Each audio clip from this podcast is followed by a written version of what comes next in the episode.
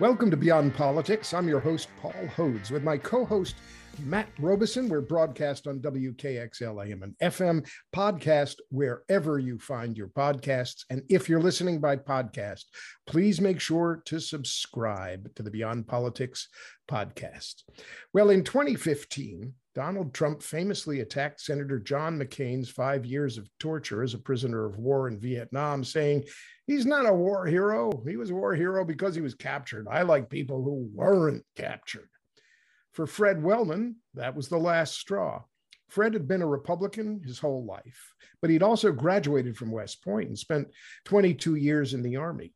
But at that moment in 2015, he knew, to paraphrase Ronald Reagan, that he would not be leaving the Republican Party. It was the Republican Party that had already left him. Wellman ended up becoming the executive director of the Lincoln Project, and most of us remember their aggressive viral videos attacking Trump in the last election. But if Fred thought that the rise of Trump and his many outrages against the Constitution were the low point for America, the insurrection on January 6th, 2020 showed that there was a lot lower to go for the forces of Trump. So once again, Fred's decided to do something about it.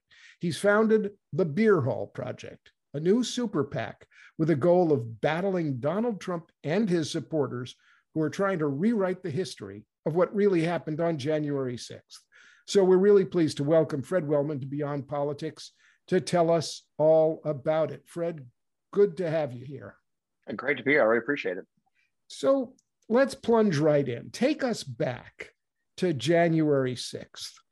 You're a veteran, you've served this country, you worked as hard as anyone to see Donald Trump defeated in the election. What was your reaction to the events of that day? What stood out for you? That was probably one of the darkest days I've seen since 9/11. And and and since 9/11, I was I went to war three times and lost men in combat. I, I was at home that day. We were celebrating, and was still celebrating our our Georgia runoff victories. We were real proud of that. I had actually led, actually, I was, I was a part of leading the Lincoln Project's efforts in Georgia for the runoff.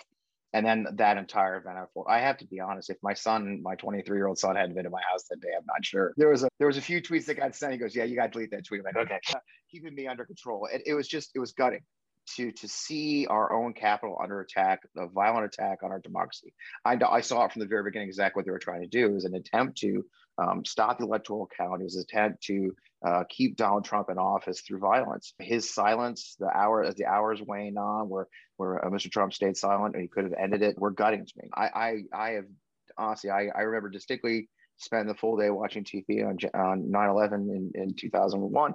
It was the same feeling sitting in front of that TV all day long, just watching these events unfold, feeling helpless, unable to do something. And and and I realized after that I'm not completely helpless. I've been very blessed. I, have had this opportunity. I mean, it wasn't, it really wasn't, it was only a few weeks after that I took over as the executive director of the Lincoln Project. That was one of the motivations for that, Frank. Was like, well, and then, and then now a year later, we've started the Beer Hall Project for the same reason that the recognition that our democracy is truly fundamentally fragile that if we don't fight for it and recognize the danger we face and give in to the lies and deceptions of a frankly, uh, sadly, much of a political party, we are very much in danger of losing our democracy. And I just can't sit on the sidelines. I just want to follow up for a second because uh, as of January 6th, you'd you'd already made a huge shift. You had you'd made the huge shift. You'd worked worked to de- defeat Donald Trump. He'd been defeated. While you were working on the Lincoln Project and right up to January 6th, had you been seeing signs that January 6th was possible. Had you seen anything in your work with the Lincoln Project that that that was any indication that this is where we were headed? I've always uh, I, have always been wide eyed and, and, eyes open about what the potential was in the dangers and the big lie and the, and the, and the acts Mr. Trump was doing. I've seen I watched the oath you know as a veteran, especially as a veteran advocate. I spent I spent ten years as a professional veterans advocate. I saw firsthand how the growth of politicization of the military, the growth of organizations like the Oath Keepers and the and the Proud Boys who are using military veterans and, and, and law enforcement personnel. The these organizations and their efforts to undermine our democracy were real and growing. And so I watched in horror as I saw Trump and his his his advocates like Steve Bannon and others were were urging violence. I mean, you had to be I mean, honestly, you had to be completely oblivious to what's going on to not see January 6th coming. I mean, there, there was there was no question in our minds that there was a potential for violence. There was a potential for Trump to invoke or empower his followers to violence, and we've seen it. We had seen it previously, right? So, so yeah, I, I think that doesn't make it better, right? But it does make it less ex- unexpected. I do believe we we had been. I think we just a lot of us are comfortable believing that things like this could just never happen in America. It's just we have a long history of peaceful transitions of power. We've we've never not had a peaceful transition of power. You you get sort of comfortable in the belief that your country is immune to these things, for which I've seen overseas in my service and for which I studied. And my father served in World War II. So so I do think there was a certain amount of disbelief amongst us, so many of us, that it could happen. And, and to be candid, the reason the Beer Hall Project started, because even since then, I do believe there's a there's this desire to act like it was an anomaly and go back to quote normal. Something I say quite often, and I when I talk to folks is normal's gone. The the, the idea that we can just go back to normal hmm. uh, after Trump and after January sixth is the height of self delusion and and and will only cause more problems for us. And I do think that's what we're seeing a year later. We're seeing this this idea that we can just go back to business as normal. If we if we just pass good policy, it'll be fine. When a lot of us really believe that there are forces at work right now in our country that continue to undermine our democracy and will not stop until they're able to maintain power and, and abrogate our votes and, and ignore the will of the people. Well, it's an interesting connection that you drew a moment ago to the experience of watching the events of 9 11 on television yeah. and then later watching the events of January 6th. The key distinction being that you didn't have a big segment of our country rooting for the terrorists on 9 11. Right. And then you didn't have 140 members of Congress turn around and vote somehow on the side of the terrorists in the immediate aftermath. Even after. Like we did on January 6th. So for me, and I think for a lot of us, and for the for folks listening and watching this on video, that was a watershed. There was a line a very bright line that was crossed that day. I can clearly see in, in, in, in, watching you and in listening to you talk about this that it crossed a line for you too, as committed as you had been up to that point. I, I, I can see that there was a real difference from that day. Yeah. But there are a lot of political organizations out there. Now, you're clearly good at this and you've worked for a, a high profile political organization working to mm-hmm. defeat Donald Trump and the forces of Trump. But why start a new political organization why what sets beer hall pack apart well, that's the thing. A lot of these organizations, there's a lot of organizations that have addressed addressed January 6th. My my organization, the Lincoln Project, I'm the sole advisor for, is attacking it. There's there's some political traditional plaques like Operation 147 and the January 6th Project. These are all great. But what we saw as we were developing our, our as we were looking at our options and how we as a group, my, my co-founder Cyrus uh, Schick and I, is that there wasn't a group that was saying, look, here is the historic analogy that has occurred in the past that led to led to the, the loss of freedom in other countries. It, Germany, obviously, with the Beer Hall Putsch, and the aftermath ten years later, when when when Hitler became chancellor, and then of course dictator for life. But Mussolini, who marched marched to uh, Rome and took over. There's even history. People forget that there was a there was a right wing march to France uh, in France during World War II, before World War II, at the same time frame that ended up leading to a, a new prime minister. So even in a country like that, free country, we, we forget because it didn't turn into a dictatorship. But but there's there's historic historic examples right and left. So we felt very strongly that there was a, there was this there's this erasure going on of January 6th. There was an effort by, especially the Republican Party, the Republican Party specifically, to sort of turn it into. You see the joke about it, it was just a mass trespassing, and that's that was the big line during. You know, oh, it wasn't as you know, oh, you guys show the violence, but you don't show the other side of the Capitol where old ladies were being walked in like they were tourists. Like there's this this erasure and this rewriting the history. And meanwhile, the really terrible part is this hidden part 500 plus laws being fielded in 47 states to reduce voting rights, to secure the elections, to ensure that if an election board doesn't go think the way that the Republican state legislature could take over that election. Alternative elector slates. I mean, there's these there's this insidious movement after January 6th. So that's what we picked the beer hall putsch. You know, some people say, well, January 6th was our Reichstag fire. No, it was our beer hall putsch. For the history of it, Hitler tried to take over the Bavarian government, the, the, which was actually a dictatorship. That's another story. he, he, tried to convince the, the, the state secretary of Bavaria to support them. They were going to gather their forces, march to Berlin, just like Mussolini had done. Unfortunately, Mr. Kahr uh, refused to cooperate, activated his troops and the state police. They stopped the Nazis in the streets on 9 November 1923, led by a famous general, Ludendorff. I mean, there's just some really weird parallels. general, general Ludendorff was his figurehead, familiar. 16 Nazis were killed, four state police were killed, and Hitler was a, got a kangaroo court and, and figured out in prison, uh, when he was in prison just briefly for about nine ten months, that his way to power would not be through violence, that his way to power be manipulating the Democrat, the weak dem- democratic levers of power in the uh, Weimar Republic. And so, in many ways, what we do focus on the Beer Hall Putsch, that violent day uh, on January 6th, that violent day, but the real truth matters, it's the aftermath. It's that our country's in danger. If we focus just on those days and say, well, it's over, what we're missing is the march towards what I would call autocracy or uh, manipulation of our democratic government towards an end of further power for those who instigate all this. So, so for us, the motivation was, look, we have to wake up to the reality that we face an imminent threat to our democracy. We have to reach average Americans. And this is where we're a little weird. My partner, Cyrus, will, will we're going to do research, we're going to do messaging, we're going to do surveys, focus groups, because we do realize that some 27% of the American public is simply not connected to this. They're not connected to politics. Anybody who works politics, there's, there's a, some people. I was just talking about a Democratic leader. What's the the missing Obama voters, right? Someday they'll be missing Trump voters. I don't know, but there's just a large body part of our body politic, part of our citizenry. They're just simply disconnected and don't see this. And if we can reach them and and and make them understand, break through the the, the various propaganda networks they're they're assaulting their ears and eyes, and say, look, here's what's really happening in our country. How do we talk to each other? How do we talk to those disinterested people and activate them to make them realize that there is a threat and they can participate in our democracy in a way that's constructive and brings us forward? Because there are the extremes, and and if you look at the spectrum, we really hear from the extremes nowadays. I'm sure you guys do it. It's it's the death threats I get in my DMs, right? and that's fine. But there's a large swath of our fellow citizens who are simply disengaged. So our big one of our biggest goals is to do the research, do the hard work to to reach those disengaged Americans with the right messaging and and, and publish that finding. Let let others reach out to them and figure it out. So we can actually talk to each other and and, and break through this noise. So you know, at the same time, we're going to push very hard on those who instigate us. Josh Hawley is right in the middle of our logo for a reason. Um, we don't believe those who instigated. Uh, by the way, if you guys saw it right before we went on the air, seditious conspiracy charges against the Oath Keeper, Stewart Rhodes. So they've wow. actually arrested that. So they just arrested Stewart Rhodes for seditious conspiracy. That's significant. And and you alluded to your logo and your whole aim and and the historic parallels that you're drawing to the beer hall putsch. And I was going to ask you to sort of summarize all that, but you actually created a video to do all that for yeah. you. And you got the actor, Edward Norton, to narrate it for you. So let's just take a pause here and let's listen to that for, for just a second. We built the greatest political movement in the history of our country.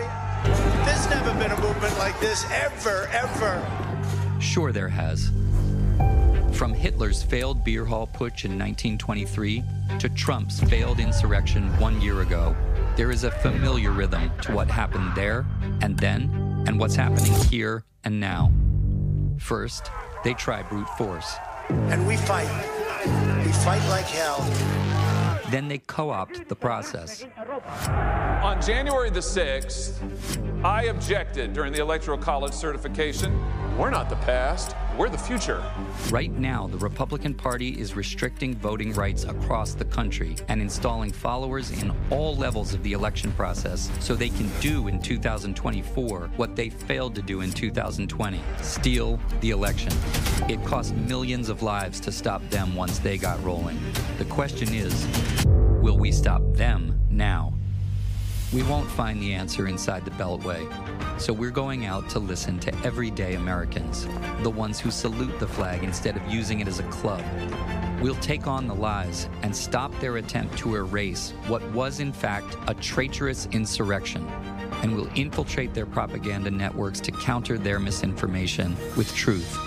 Because the way we stop what happened there from happening here is to keep the power of our democracy with the people. Join us. So, okay, first off, how did you get Edward Norton? And I assume that when we put this episode out, he's going to go ahead and retweet that for us, right?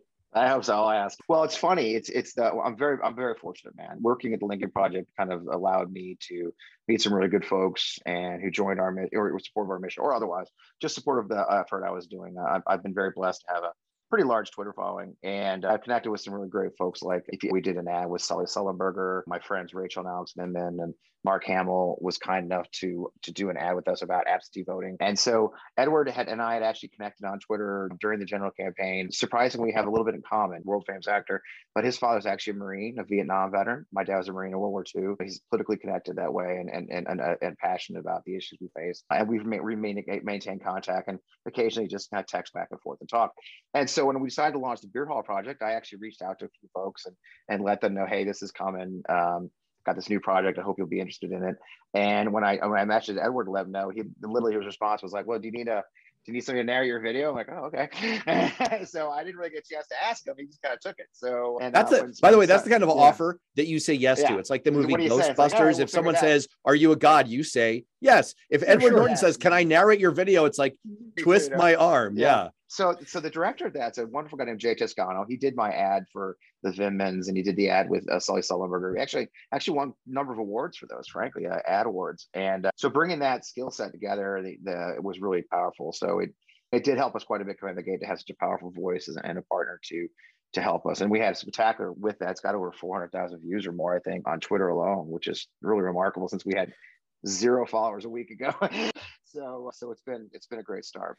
So, Fred, there's a rule in politics. Uh, there are lots of rules, but one of them is never compare anything to the Nazis. It, it rarely goes well. There, there are Republicans right now are getting in trouble for talking about vaccine mandates and Nazis, and we've seen yep. we've seen Boebert and Greene and all these all these people are getting in trouble. You're an experienced operative, and you break that rule right off the bat in your video. With, with the name, name, yeah, name of your pack. Why? I, I mean, well, do you feel confident that the historic comparison holds up, or are you worried about insulting people? I mean, you caught a lot of flack already from self-styled uh, supporters, uh, Republican supporters of of Israel, saying you're being anti-Semitic, and this is yep. not without controversy. So, so what's nope. what what's what's what's the pitch? Well, I mean, I'm a I'm a Lincoln Project guy, so I'm not afraid to say tough things. We we reagonize over that a little bit. Actually, I would I probably not as much as you think we would. I mean, I I believe that that kind of thing is exactly our problem that the the the idea that well you can't you can't say it's like the you remember the meet the parents you can't say a bomb at the airport.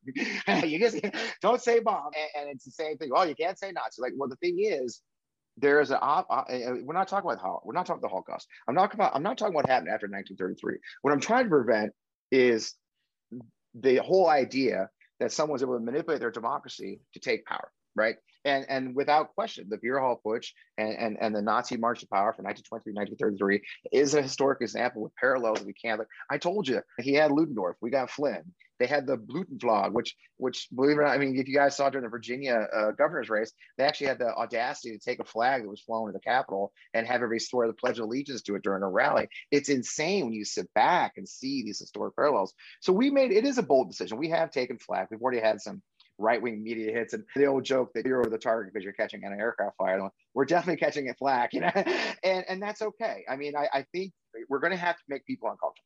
It's a very uncomfortable conversation, and I'm and and and I'm not. Luckily, as a as a Lincoln Project guy, I'm not afraid of being called things and names and attacks on my person like they do. They always do. But in the end, it's about our democracy. So we I, we decide very carefully to to thread that needle and say, look, there there is a historic example, the Beer Hall Putsch we don't want that to happen here. And so we're gonna we're gonna be very upfront and honest that that if we don't have these conversations we're gonna fail. Look you know look i'm gonna be upfront and honest right here and i'm gonna cut rudely across you because we actually have to take a very quick break no for our radio listeners on wkxl so here we go. I'm matt robison for my co-host paul hodes.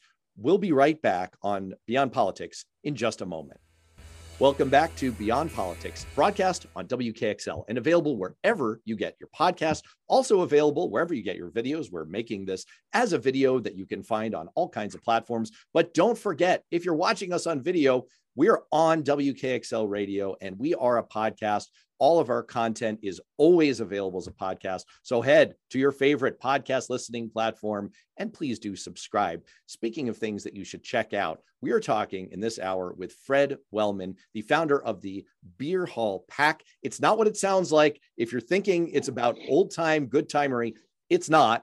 It's about That'll the, come Yeah, well, eventually, if you win, that'll come. But for now, it's about trying to overcome the authoritarian insurrectionists who are trying to take over America. Not a light and fun topic, but we're managing somehow to have as good a time as we can have with it. And we were just talking before the break about the fact that Fred got noted Hollywood actor Edward Norton, who's awesome, by the way, to narrate the announcement video, which now has 400,000 views or something on Twitter, climbing every day. I'm sure you'll see this video on Twitter as well. And so you're off to a big splash. You're off to a, a great start with the beer hall pack. But I want to, I want to kind of go back to what it is that you're aiming specifically to do, because as we were talking about a minute ago, there are plenty of organizations. There's a lot mm-hmm. of firepower aimed at mm-hmm. the folks who enabled and after the fact said, hey, this insurrection, that was okay. There were 140 Republican members of Congress who voted not to certify, meaning uh, that's, that sounds too processy. They said, let's overturn the results of the election. Why? Because we're too afraid of the big lie. We're too afraid of Donald right. Trump. We're too afraid of the crazies out there. And we're buying into this. We're wholesale buying into this. We want to we want to have a coup and overturn the, the results of a free and fair American election just because we we're too beholden to Donald Trump. It's it's scary and it's and mm-hmm. it's awful. But then you get to the part of well, what are you going to do about it? So we are just touching on that just a, a little bit a minute ago. Mm-hmm. Your video talks a little bit about what Beer Hall Pack is going to do. Let's let's dig in. So it recently emerged that in the run up to January 6th, there were something on the order of 10,000 Facebook posts a day, basically mm-hmm. parroting the big lie and saying, "Hey, folks, let's get violent. Let's let's do something about that." How are you going to dig in, reach that that 27% of the American public that you were talking about before, who really don't connect in any way to to just how profound a threat we face here? How are you going to fight that information war or or get across that we need to get rid of these enablers of the big lie and the insurrection. Right. And and and where we come in and, and where most PACs and super PACs come in is we, we do things that campaigns can't. Look, your average congressional campaign doesn't have time to try and do the deep research and focus groups and and and, and sit down surveys to figure out how to reach disconnected voters and how to activate them, be they Democrat or even Republican. The, the power of a PAC that sort of format is that we can invest money in having those conversations. We will, we don't, I don't have the answers yet. We will ask those questions. We will do this, we will do the work to talk to real people and, and, and, and talk to real scientists to, to get at like, how do we activate those folks? How do we use that information to preserve our democracy? And so you'll see that we're the law, we're in the middle of the midterms already, right? It's an on year. I, I'm working with some candidates who are running for office right now. And, and, and again, they're running to keep up to, to win their race. They're they're trying to win their primaries right now. No one's saying, okay, what if we don't have a democracy? I mean, what, what it, it, doesn't matter if, if if we look at look at Lincoln County, Georgia. A new election new election official got in there. He's Republican. They're closing six of seven polling places in the county. This is a rural county northeast of Atlanta. Some people are going to have to drive 45 miles to vote. At the same time, they're trying to restrict absentee balloting and drop boxes. This is insidious and direct efforts to limit the votes of specific people that don't want voting right? We joke about all the time. There's, there's, there's great stories and true stories of enacting a voter ID law, then closing all the DMV offices that had me located on public transport transportation, right? Eh, eh, so, so what we see is an insidious effort across our country to restrict Americans' right to vote. So, so while candidates are out here working their butts off to get their votes, to, to get through little polls and all, my fear and a fear of my, my colleagues is it won't matter because if, if an elected official can just simply throw out votes because they lick the stamp you left instead of right. And so so we've decided to do an organization that's very directly responding to the efforts since january 6th to undermine our democracy and undermine now is that a voting rights thing? Yes but not not it. There's voting rights organizations there's organizations who are more traditional PACs who are going to actually donate to candidates and help them win their elections against the insurrectionists uh, and that's great. We just didn't want to be another one of those and so we're going to do a lot of work on, on direct efforts to reach people so they understand, engage, and then hopefully get out and vote, participate in democracy before it's too late, and, and realize the danger. Now, at the same time, we're also doing weird things. If you look at the if you looked at our ad there, there's the there's the mysterious guy in black at a computer. We are actually going to fund. Our intent is to fund organizations and partners, which we have uh, good friends that I'll leave un, unnamed for now for safety, but who are actually aggressively seeking out the the organizations, the Oath Keepers, the the Proud Boys, the Patriot Front guys who are undermining our democracy and actively trying to and cause violence in our country. these groups are actually inter, you know, infiltrating their groups, outing them to the law enforcement, helping law enforcement. I've been a part of one of the groups that was going through the video from the Capitol that day, where we, one of the guys who's a Capitol hunter enlisted a group of us who are veterans to look at a picture and say, okay, is that a real veteran or is that a cosplayer, right? Because there's a lot of guys there who weren't veterans or dressed like them, but there was a lot that just look at them they served. We were able to identify a guy actually showed up in his unit patch, for example, as actual military unit. So, so those efforts are very direct efforts to go after the January 6th insurrectionists and then prevent that from happening again. But that's I think that's the difference for us. And and yeah, look, I don't have all the answers now. I'd love to sit here and say, yeah, we got all figured out. Hey, this has been a crazy. I mean, we, we, we got this idea in October and frantically launched it by January 6th. So, so I'm, I'm humble enough to say I don't have all the answers yet. Like a lot of good startups, right? You you launch with a, a basic concept of where you want to go, what you need to do that. But and then things happen. Like I think I mentioned earlier in our conversation, we've had or an earlier conversation, I've had journalists reach out to me and say, Hey, I'm a retired investigative journalist. How can I help? Oh, well, let's let's look at that. How can you help? Let's let's do some actual investigations that we could publish to show people what's going on in our country and put it in a way that we can wake people up to the dangers they face and and and hopefully engage our democracy before it's too late. So so we're not a traditional PAC now. So a lot of people say, well, why PAC? Well, it's partisan, right? I mean, if we were a C3, a traditional nonprofit, a C4, I would go through great pretzel twist and not be partisan, right? Because that's the way those those structures are organized. Look, there's no way to say it, it, they were not carrying Biden flags to the Capitol. Okay, they were not carrying Hope flags to the Capitol. They were carrying Donald Trump flags. Okay, they they tore down. I get I get choked up. They they they they lowered the American flag in the Capitol and hung a Trump flag. Okay, so there's no way not to be partisan when the st- sitting president's partisan supporters attacked our Capitol. So we're going to be partisan back. Look, there's one thing that Paul and I I think can can speak to in, in what you just said about the effectiveness of an outside pack, if it's designed well and occupying the right niche because there is a gap. And I mean, Paul, you've run two successful campaigns for the US Congress. You've been a US congressman. I have been a campaign manager and a chief of staff in Congress where look, half your job is worrying about the politics of the next campaign. And yep. I can tell you that what you just said that really perked my ears up is very true. When you're on the campaign, I mean, Paul, you can speak to this. You do not have the time to do the kinds of deep dive analyses, conversations with voters, figuring out what the pressure points are. You have the time and the money to do standard polling to basically figure right. out what messages are you going to put in your mail and on TV? What are you going to say at the doors when your volunteers knock? That's pretty much it. That's what you've yep. got the horsepower to do. And so you do need that kind of outside support. I don't know, Paul, I mean, does that ring true for you? Absolutely. I mean, especially in the modern political environment where right. there is so much information and disinformation. And things are now so polarized that as a candidate, and I, I'm a former congressman, so there are a lot of candidates who actually come and ask me give me advice. Tell me what can you tell me about running? What what what am i going to face? How am i going to do this? How, how am i going to get my message out? Yeah i've got consultants but i want to talk to a former congressman who's been there yeah. been there done that. And it, what matt is was a really good chief of staff and when he switched over to the campaign side he was really good at helping me stay on my message.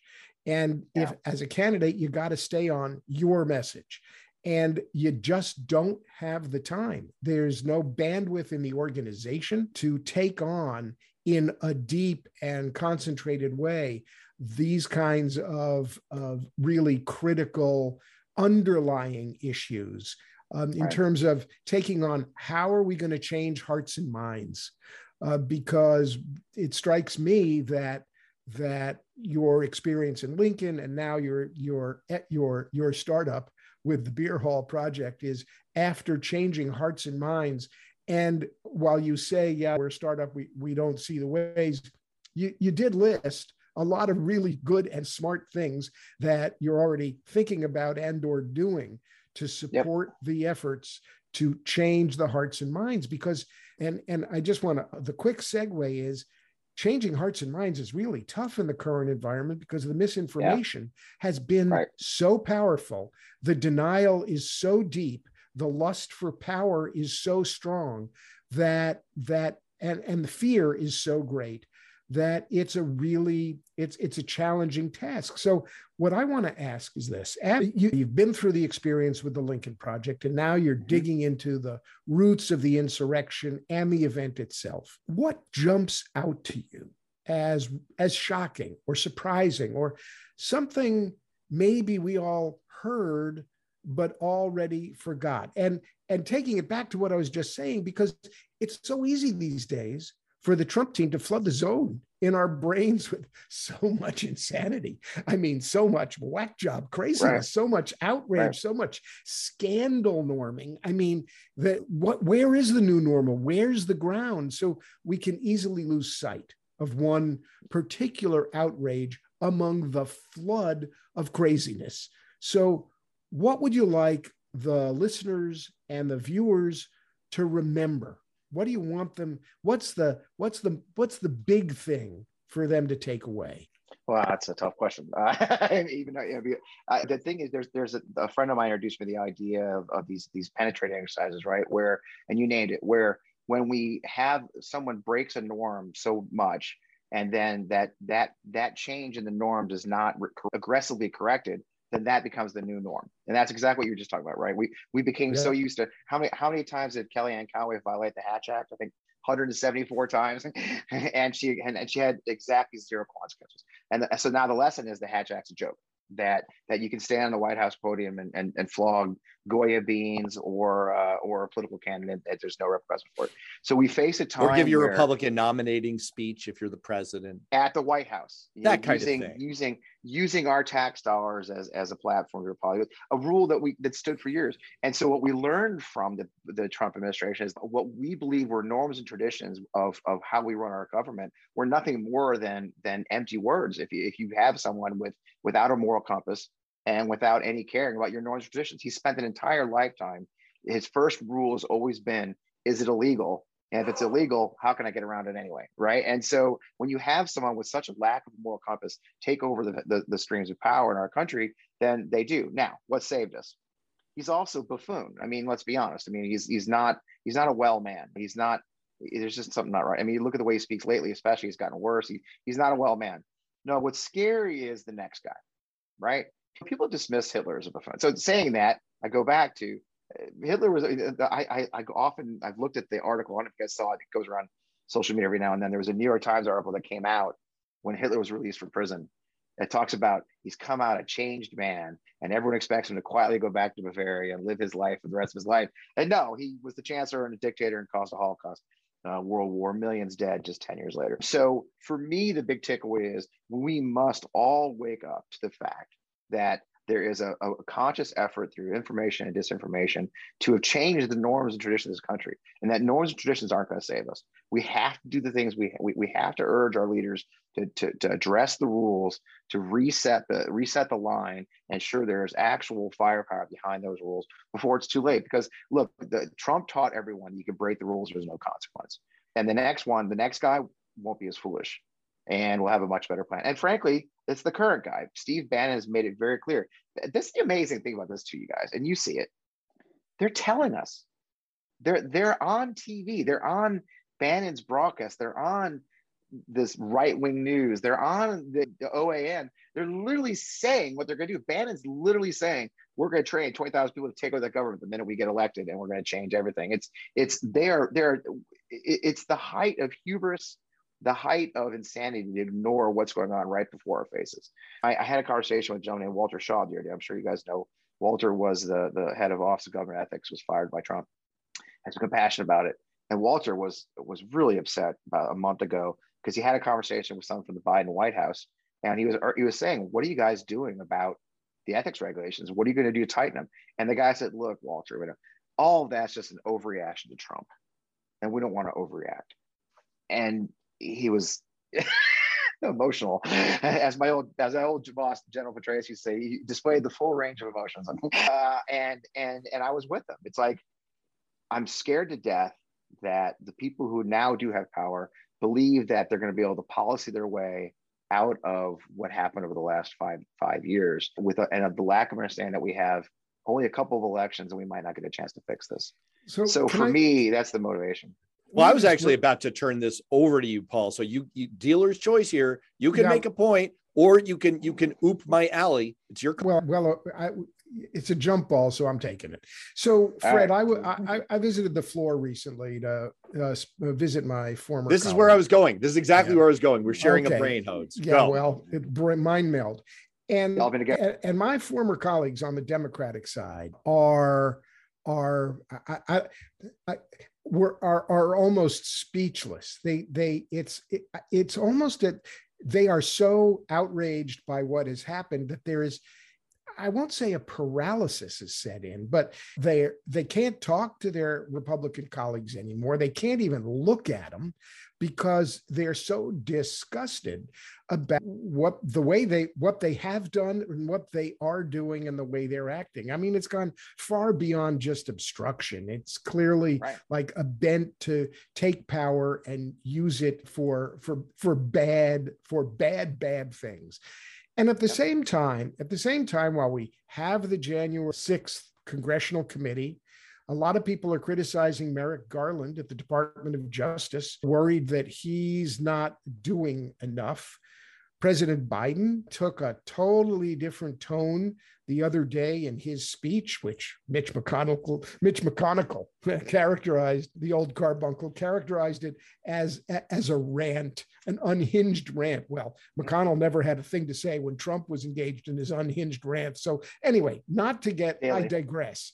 But Yeah. so what we're seeing a variety of at least public responses to to what's going on. Are any are are any are any of the public governmental responses effective enough? Is is are they working? Are they gonna work? Are Democrats doing enough?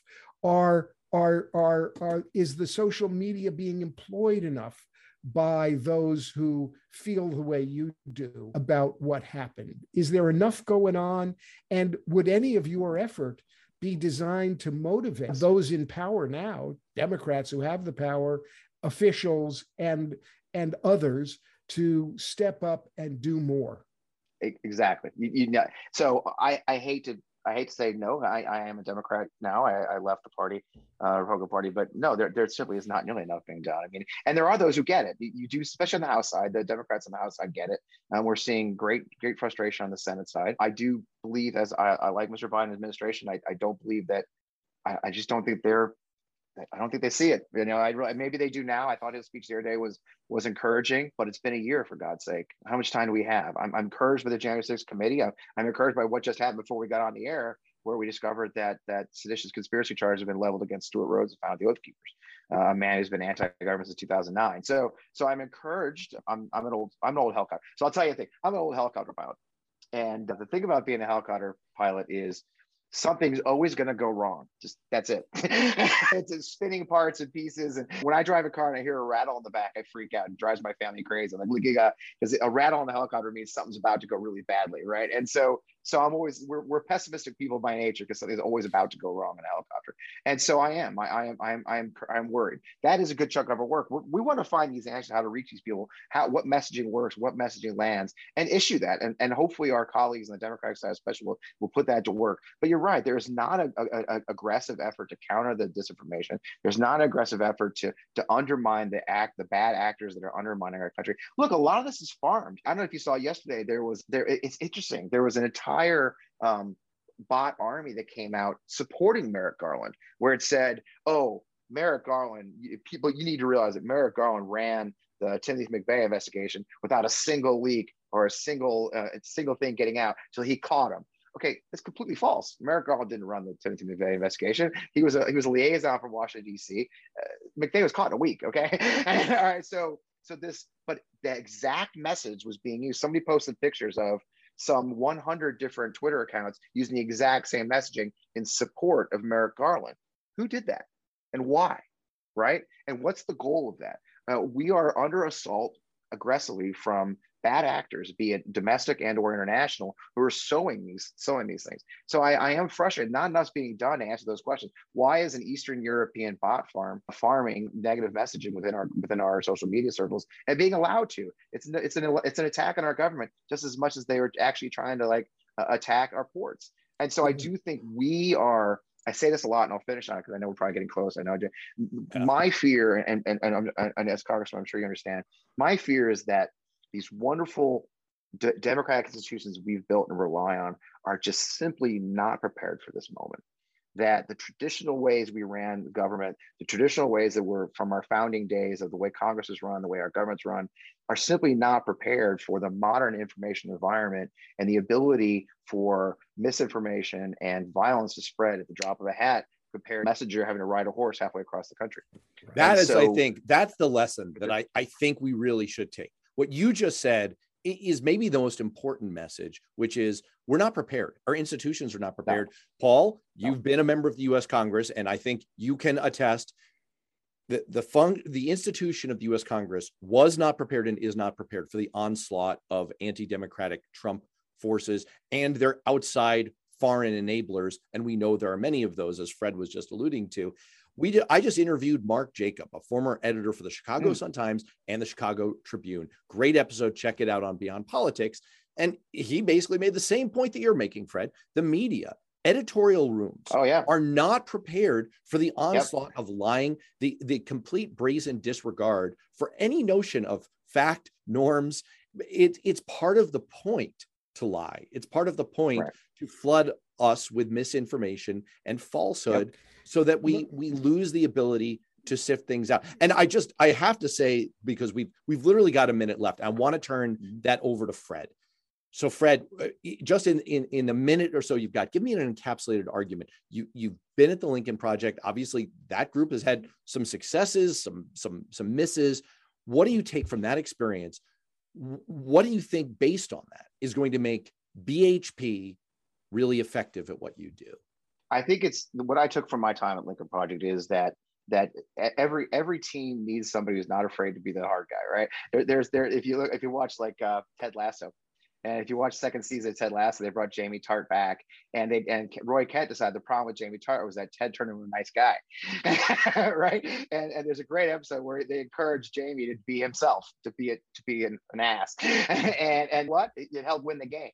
And so the thing I learned at Lincoln Project is every good team, even a Demo- a pro Democratic team, needs someone who's not afraid to be the bad guy, to do the hard things, like no kidding, say, hey, there's a historic parallel with the Nazis, right? Uh, you, you can't deny the Lincoln Project made a conscious decision to be the tough guys, the, the ones who weren't afraid of a fight, the ones who were afraid to say hard things. So, so I'm very fortunate the experience of the Lincoln Project has one given me sort of a baptism of fire, right? I, I, I've had all kinds of nasty stories written about my past. It's it is what it is, and because of that, I'm a lot less um, afraid of it, right? It's like, okay, you, you said something to me. So, so I, I the, I'm proud of the fact that we can come into this fight with the good guys, but not afraid to be the ones who throw a little weight around and not play soft. That We're is a perfect place to end it. And thank you so much, Fred Wellman, for being on Beyond Politics. Thanks for having me.